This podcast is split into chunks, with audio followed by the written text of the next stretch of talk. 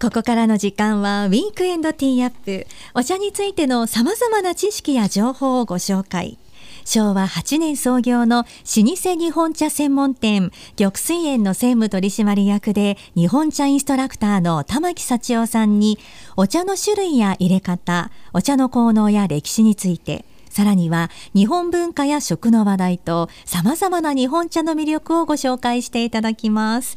玉木さんおはようございます。おはようございます。すごい降ったね。もういらないね。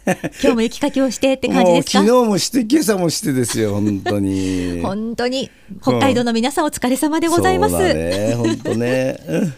だって今ね丸い前札幌本店大通館9階催事場で全国前物大会が行われていて、はい、真っ只中ですからね、はいね、これからこの放送終わってから開店なので売り場に行きますけどね。本当に連日ねお疲れ様でございますという中お越しいたたくさんの人来てくれてあの、ラジオ聞いてますよってみんな言ってくれて嬉しいですよ。いやねありがたいです、私も嬉しく思います。ありがとうございます。とねサービスしてくれたりとかもねあると思うのでね。そうですね。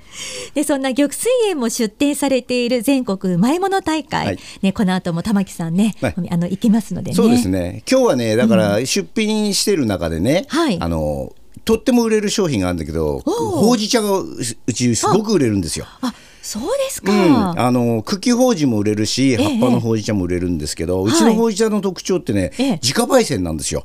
全部自分の会社でほうじてますんで、ん焼きたて入りたて。それをすぐパッケージングしてお客様に届けてるので、はい、今ね自家焙煎してるお茶屋さんってあんまりないんですよ。特に北海道ではあんまりないですね。だからのいい香りするんですよ。そうですね。お店来たら、でも僕らはね、あんもう麻痺してるから、はい、自分であんまり分かってないですよ。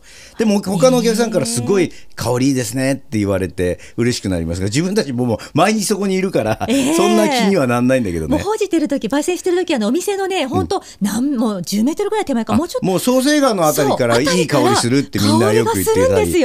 僕エレベーターとか乗ったらお、お茶の香りするとかみんな言われることありますね。もう玉木さん自体が。僕にもう染みついちゃってるのかもしれない。ね、お茶の香りを漂わせながら、うん、今日もじゃあノースウェーブに来てくれたわけですねきっとね、じゃあせっかくだから、じゃあそのほうじ茶の話。そうですね。ほうじ茶っていうよりもね、とじゃあ茎ほうじってとっても人気があるんですよ、うちの商品で、はい。ええ、この茎ほうじの話しようかな。お願いします。うん、あのほうじ茶って葉っぱのほうじ茶と茎のほうじ茶があるんだけれども、うんえ、あの葉っぱのほうじ茶の方が味は濃いんだけれども、はい、実は茎ほうじの方がね香りがいいよ。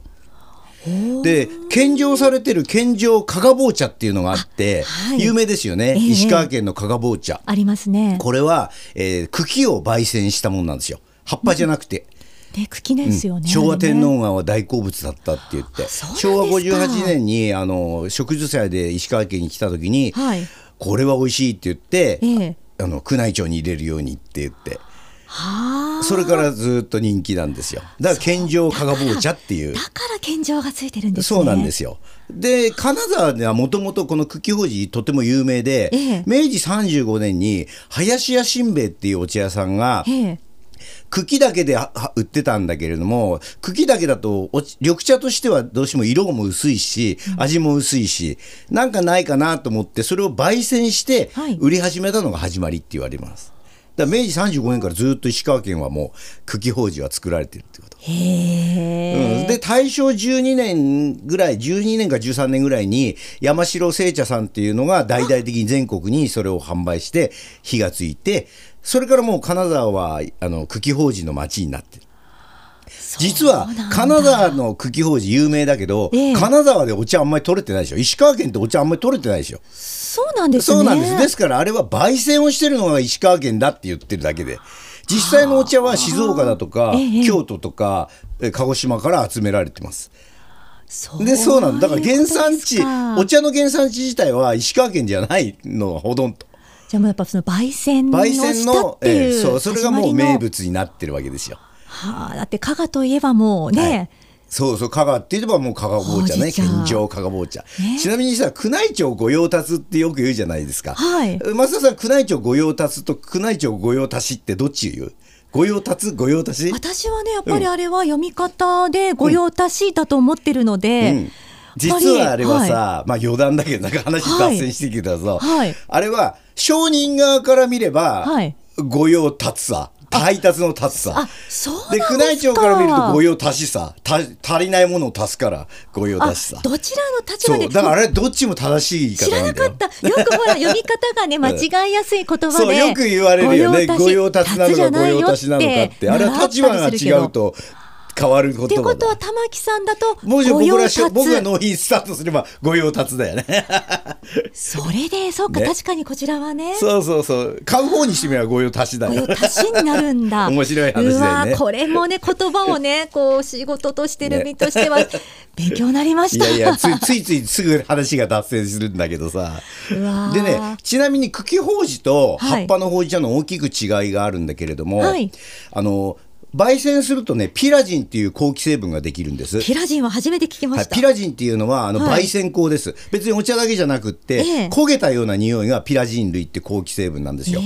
ー、とても安息。何でも焦げたものって美味しいじゃないですか。お美味しい香りじゃないですか、うん、心が落ち着くっていう香気成分なんです、うん、それから、えーと、ゲラニオールとリナロールっていう、えー、香気成分が葉っぱよりも茎の方が多いの。このゲラニオールっていうのはねバラの香り花のような香りなんですよ、バラの香りって言われます。それからリナロールっていうのは、スズランとかライラックだとか、そういうものに入ってる香りで、これが葉っぱの4倍あるって言われてるの。だから茎ほうじと葉っぱのほうじ茶は、はい、香りだけで言うんだったら茎ほうじの方がいい香りします、はい、そうだったんですね、はい。でも一般的には葉っぱの方が葉っぱの方ほうじ茶っていうと葉っぱが多いんだけれども、えー、これはまず茎が葉っぱよりも絶対量少ないっていう問題があるので葉っぱの方が絶対多いに決まってるわけだから、えー、だからそれでまあ茎ほうじはまあ稀になってるんだけども、はい、うちのね今周りで売ってるお茶の茎ほうじ茶は、えー、この茎と葉っぱと混ざってるんですよ。あところがですよただ混ざってんじゃないんですよ。茎と葉っぱを混ぜて焙煎してるわけじゃなくって、はい、茎の焙煎時間と葉っぱの焙煎時間は違うので別々に焼いて混ぜてますんで。本当手間暇がかかってる。手間かかってるんですよ。180g700 円で売ってんだけど、えー、安すぎじゃねえかと思ってね、結構ねお得な感じがしましたよ今聞いて、うん、これはちょっと皆さんでもこれはぜひお試しあれですよ。ほうじ茶好きな方は。いや玉木さんのところで買ったやつもね本当香ばしくって美味しく私もい。ただいてます、うんはい、熱湯でお飲みになるといいし、えー、ほうじ茶はあのお湯の温度気にしなくていいからね。ね熱湯でもね、うん、本当いいから入れやすいですし、うん、だから心あとカフェインが少ないから、えー、夜寝る前でも大丈夫だし、お年寄りとかお子さんでも美味しく飲めるしね、え。ー、ほうじ茶は本当にいいと思うよ。いや本当ね家に常備してあると何かとね、いいんですよ、ね、夜ね温かいもの飲みたい時にもねそうですよね、ぜひお試しください。いぜひとも 今日この後も全国うまいもの大会でね、はい、まそんな茎また声かけてください。ね、番茶もね販売されてますのでね。はい、ということでそんなこだわりの自家焙煎のほうじ茶のお話をしていただきました。はい、ありがとうございます。でお店の住所も改めてご紹介します。はい、玉水園の住所は札幌市中央区南一条東一丁目一番地。営業時間は月曜から金曜が午前8時から午後6時まで。土曜日は午前8時から午後4時まで。定休日は日曜日と祝日ですので、はい、今日はお店は休みだよ。お休みですよね、はい、玉木さんに会う場合は今日は全国うまいもの大会、はい、にどうぞいらっしゃってください。お出かけください、玉木さんまた来週もよろしくお願いします